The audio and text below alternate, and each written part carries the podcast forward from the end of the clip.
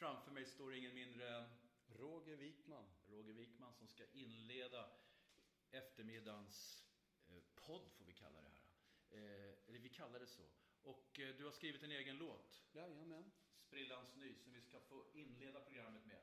Vi kommer idag att eh, tala med grundaren av Botkyrka friskola, Per Svangren, som sitter här nere vid ett bord. Vi har pub- vilken publik vi har! Anders Johansson! Han stod bland annat för alla resebyråerna innan den förbannade pandemin eh, bröt ut. Och så har vi Skagerström där i, i, i bakfickan någonstans. Varsågod, Roger, kör! When you wake up in the morning and you look into my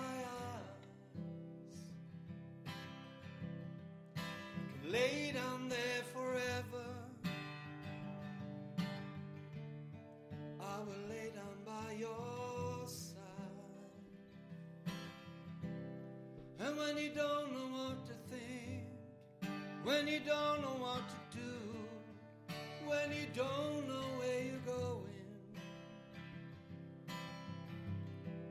I will hold you close forever. I will look into your eyes. I will make you feel my love. And I will never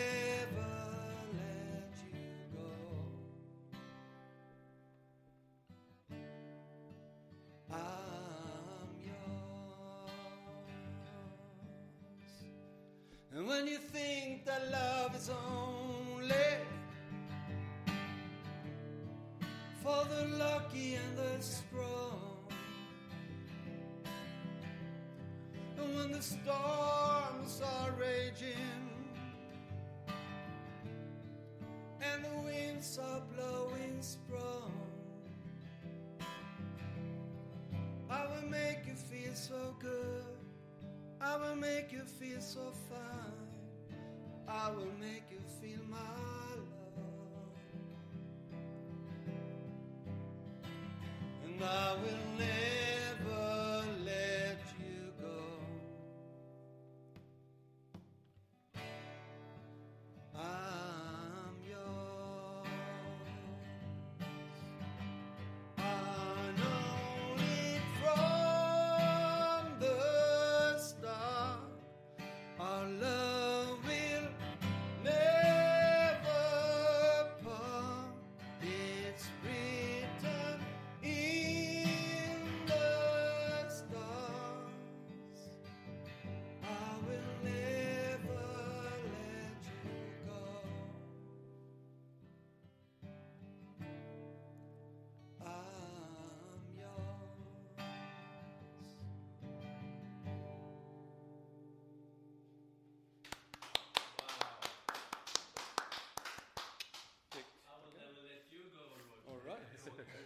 Tack så hemskt mycket. Roger Wikman.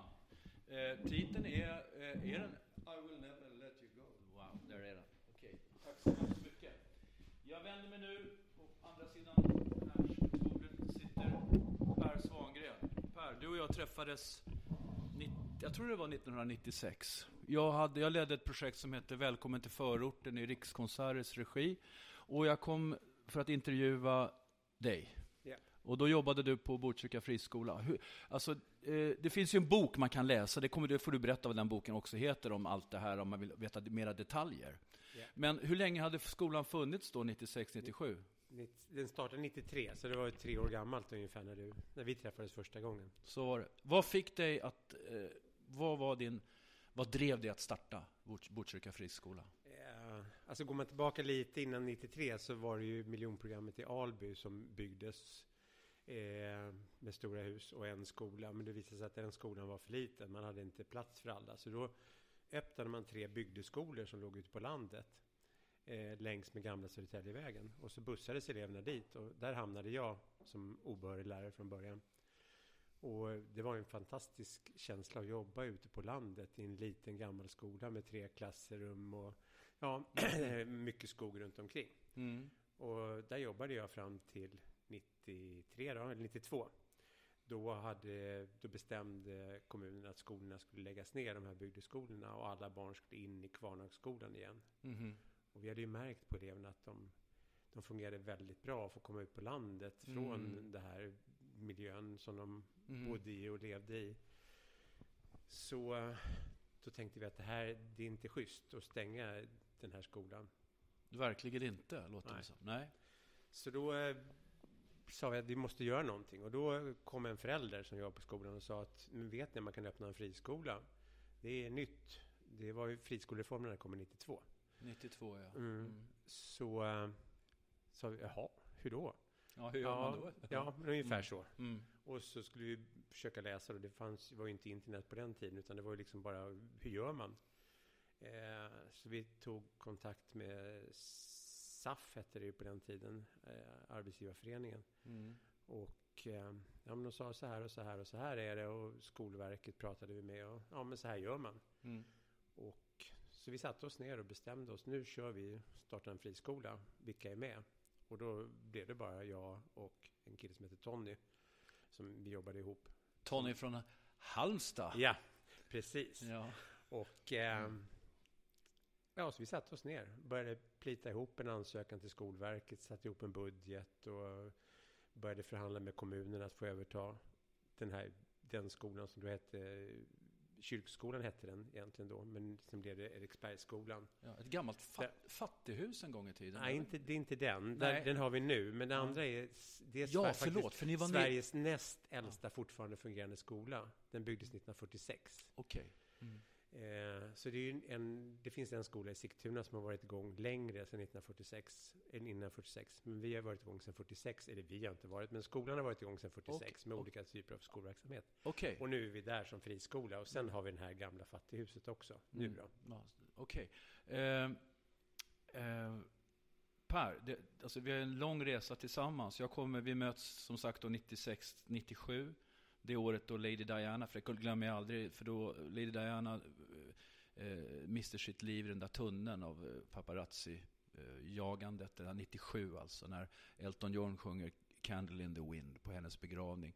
Det här året eh, minns jag också, minns jag också för att min mor dör eh, det här samma år, 97, i maj, när, när, när våren står i blom. Och jag var fruktansvärt deprimerad.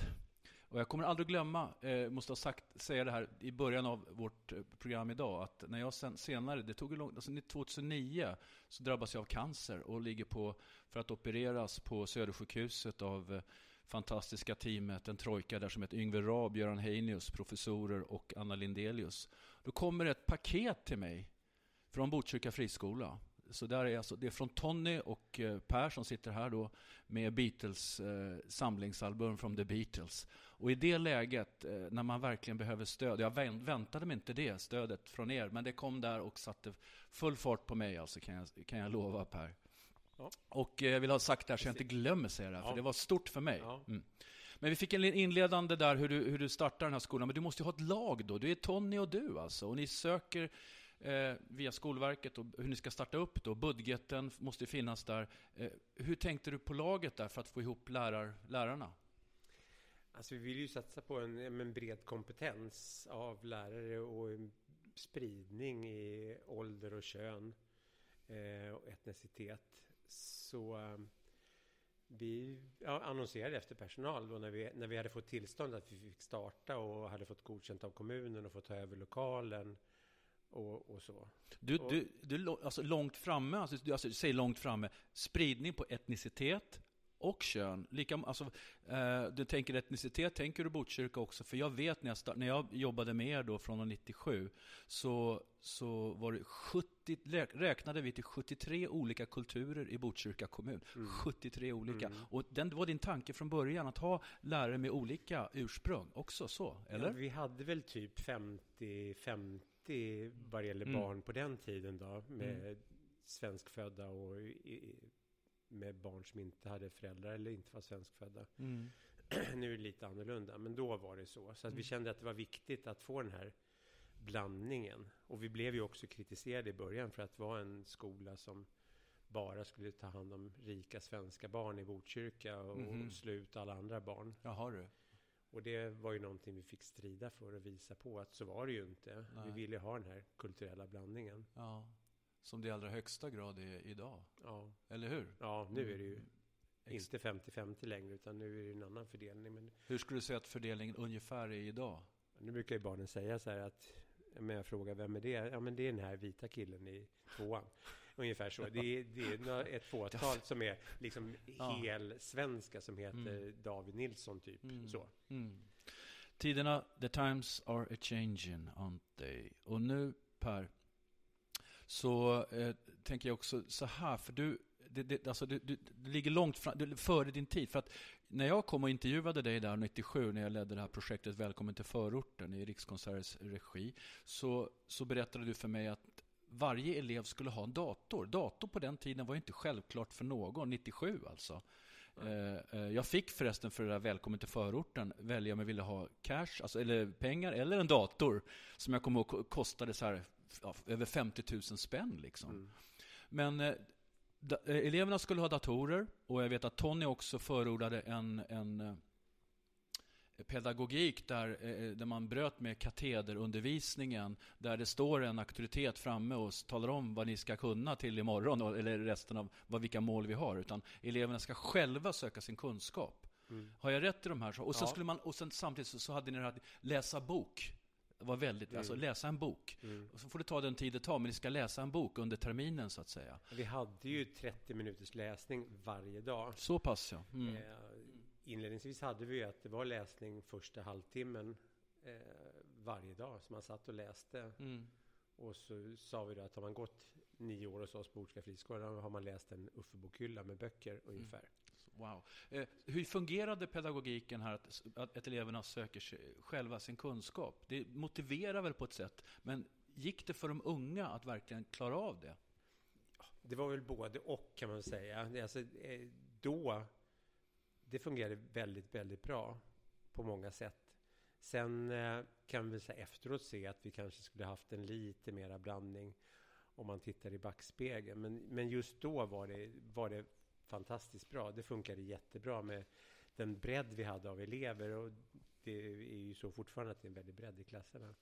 Eh, och Det här att man söker kon- mera konkret Per, alltså, Mm. var det via datorerna? Använde, använde eleverna datorer då? Eller hur gick som, kan du ge ett konkret exempel på hur söker en elev med motivation också då sin kunskap? Alltså, från början var det ju inte så mycket, det var ju inte så datatätt i början. Datorerna kom ju då och det här, det var ju liksom, vi var med, med i den utvecklingen. Mm. Och ehm, då sökte de ju på andra sätt. Vi var ju samarbetade hår, jättemycket med biblioteket Ah, i, okej. i Alby och där sökte man fakta och man förstår. sökte med på andra sätt också. Ja, jag förstår. Så inte bara via Nej, inte söka bara- så här som vi, som vi är så vana med att googla saker. Göran, vänta. Eh, vi, publiken eh, ska få ställa bara en fråga, några frågor innan ni sticker iväg. Anders, Eh, du har hört lite inledningen här från eh, Per Svang. Vi vänder mig till dig Anders här. Och Göran, har ni någon bra fråga att komma med?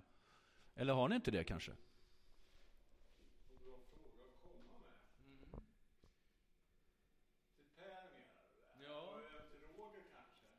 Mm, kom igen.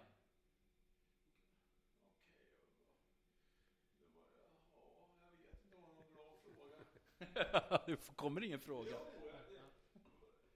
Du började, vad sa du, 90? Jag började 90. 93 startade vi fri- friskolan. Det innebär att nästa år är du alltså 30 år. Bra räknat där ja. Eh, vad är det som du, om du skulle säga en mening eller ett ord, som du har liksom lärt dig på resans väg? Oj. Vilken förmåga har du utvecklat mest? Eh, vad, är det någonting du skulle ta sammanfatta med? Alltså, jag, jag fick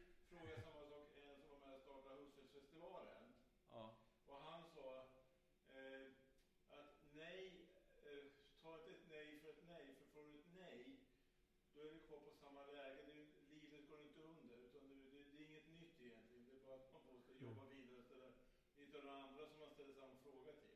Vad, vad är du då Per som... Ja, alltså det finns ju mycket, men kanske ingenting är omöjligt. Bara du bestämmer för att du vill göra det och kämpa för det så går det mesta att genomföra. Om jag ska sammanfatta en mening bara. Mm. Ja, det, det bra, bra inlägg där. Eh, vi tackar Göran Skagerström. Eh, ni ska sväva, gå vidare någonstans då, eller hur? Hundvakt kallar, hunden kallar, vad, vad, är, vad är det för ras, Göran? Det här är ju jätteintressant för de som lyssnar, okej? Okay? Ja. En golden retriever väntar på Skagerström. Alice, 13 år, väntar på Skagerström. Vi tackar Anders Johansson, Göran Skagerström och vi är fortsatt här med Roger Wikman och med eh, eh Per Svangren. Intervju, alltså grundare av, tillsammans med Tony Johansson, Botkyrka friskola. Vi ska få höra en till låt från eh, vår fantastiska trubadur här, Roger Wikman.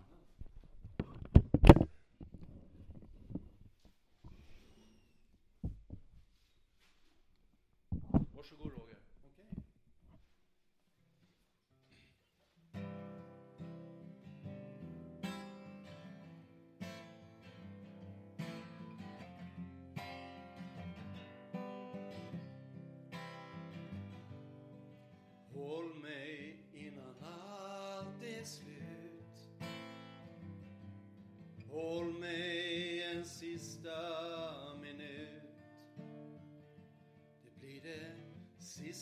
vi gör innan vi går ifrån varann och snälla håll mig innan allt är slut. Tårar, blunder, sväljer, håller hårt. Var det så här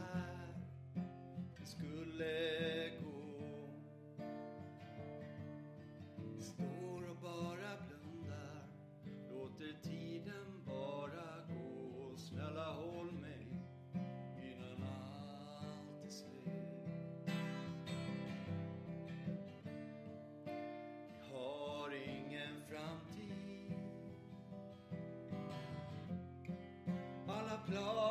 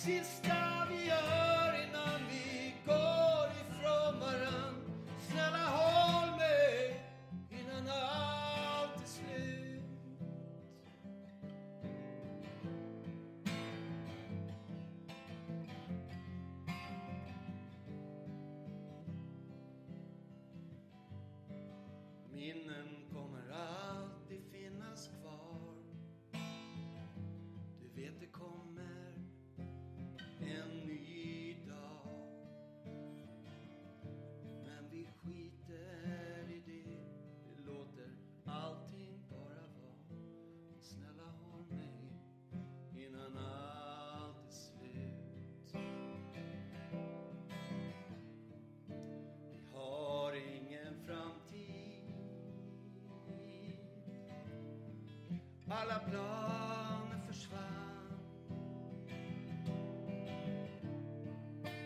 Allting är sagt nu och snälla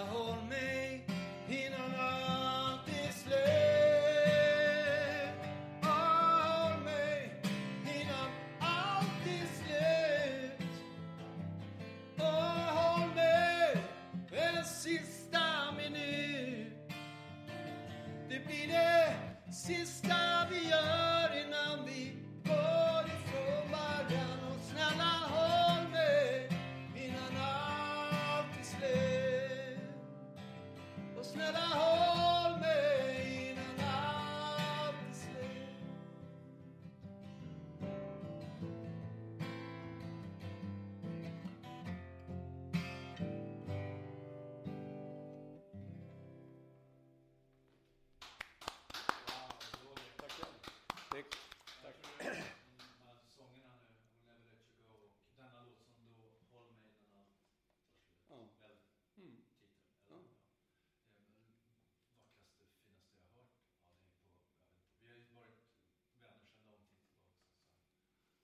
Precis. Så mycket. Tack så mycket. Ja, wow. Tack.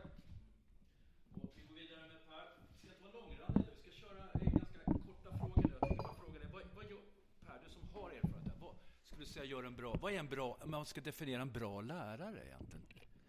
Eh, jag menar att man har en bra kommunikation med sina elever, med föräldrar, givetvis med kollegor. Eh, att man liksom känner att man styr klassrummet tillsammans med eleverna som utför arbetet tillsammans med lärarna. Eh, vad, vad, vad, gör en dålig, vad är, hur är en dålig lärare då, skulle du säga? Någon som inte, inte funkar så bra? Det är, det är tvärtom då förstås, som inte ja, styr. Ja, men egentligen är det ju det att man liksom inte... Ja, men inte har klassrummet utan att låter eleverna kanske ta över för mycket på fel sätt. Eh, eleverna ska givetvis vara med väldigt Mm. mycket, men det ska vara på rätt sätt. Det ska vara för att de vill lära sig någonting, inte för att de vill förstöra någonting. Mm, där, jag känner mig träffad. Jag försöker ju ha lektioner, eller jag har haft jättemånga sådana lektioner där man, som är rätt utifrån sett kaosartade, men, men där de alla går in för samma sak. Att lära sig att de är uppe i, uppe i någon låt eller uppe i att spela. Det är ju den här positiva spiralen. Men eh, skulle du säga att vi har fått, har, vi, har det förändrats genom tiden, tidens, att, vi har, att det är många som har fått problem och har mycket problem hemifrån som gör att man inte kan riktigt ta till sig ämnets innehåll? Eller vad, hur säger du rent allmänt om det? Det är ju många som diskuterar den här frågan idag. Att det är stor skillnad på eleverna, hur de var för 30 år sedan, hur de är nu. Det är det ju. Eh, både vilket gott, sätt då? Både på gott och ont. Men jag menar, på den tiden var det ju inte så mycket diagnoser och inte så mycket saker som hände runt omkring. Utan eh, det var ganska ordnat. De, var, de kom och de pluggade och de var glada och positiva. Det är de ju egentligen fortfarande. Men många har ju har, har problem med sig i bagaget. Både hemifrån familjen och med olika typer av diagnoser som de har fått. Mm. Du har ju själv, du har varit aktiv också som, ja, som lärare, som pedagog och undervisat. Eh, hur, du undervisade också lång tid ju, eller hur? Har du Jag har Dragit på, jag har hållit på i 45 år och undervisat. som lärare. Ja. Så, och jag Så gör det fortfarande fast jag gått i pension. Så, så kommer du in så, och- Mm. så kör jag engelska årskurs 8 just nu Ja. eh, som lärare. Så att det, det är svårt att släppa. Det är så kul att vara lärare. Ja, Okej, wow. Is it it's going all right with the årskurs 8? Yes. Year. Yes. Okej, vad fint. Eh, skulle också komma in på det här, du, du, det här med, vi måste ju Tony är inte, är inte med oss idag, vi kanske skulle, vi får se, vi hoppas ju kunna bjuda in Tony också hit och höra på Rogers, han har skrivit fyra, det här var två av hans ja, nya låtar, så att, eh, och Tony skulle kunna vara med här, så att vi är fullständiga så att säga. Mm. Eh, men du har kontakt med Tony eh, fortsatt, har jag förstått Ja, också. Ni absolut. träffas? Ja, Mm. han jobbar på Skolinspektionen nu så att... Eh, Han får inte komma och inspektera oss då, för han är jävig nej, det va? får han inte. Han är jäv- han är jäv- jävig, så han, han kommer inte att inspektera oss. Nej, Så det är ju bra. det är bra det, det. är, det, ja, det är det. Jag Bara fråga om framtiden. Hur, hur ser du själv på din egen, personligen på din egen framtid och Botkyrka friskolas framtid? Ja, men vi, vi kör på. Vi hade en diskussion med fastighetsägaren nu som ville förlänga hyreskontrakten med tre år. Jag sa det är inga problem. Vi, vi kommer ju liksom aldrig sluta med den här skolan. Det, Mm. det, vi ska ju fortsätta. Sen hur, länge jag är med, det vet jag inte riktigt. Men nu är vi ju tre som driver skolan och jag och två tjejer som är betydligt yngre än mig. Som, Jenny och Kajsa här. ja, precis. Mm.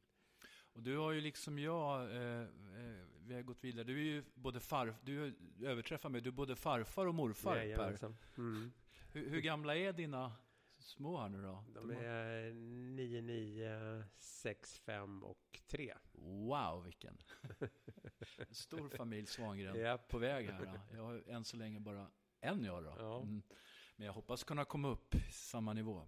Men eh, vi eh, avslutar eh, intervjun så här långt med dig Per, för jag hoppas att vi som sagt ska få med Tony också. Mm. Och när han kan, han kunde tyvärr inte idag, för han väntar på sin käresta tror jag Ja, på kvällen. Mm.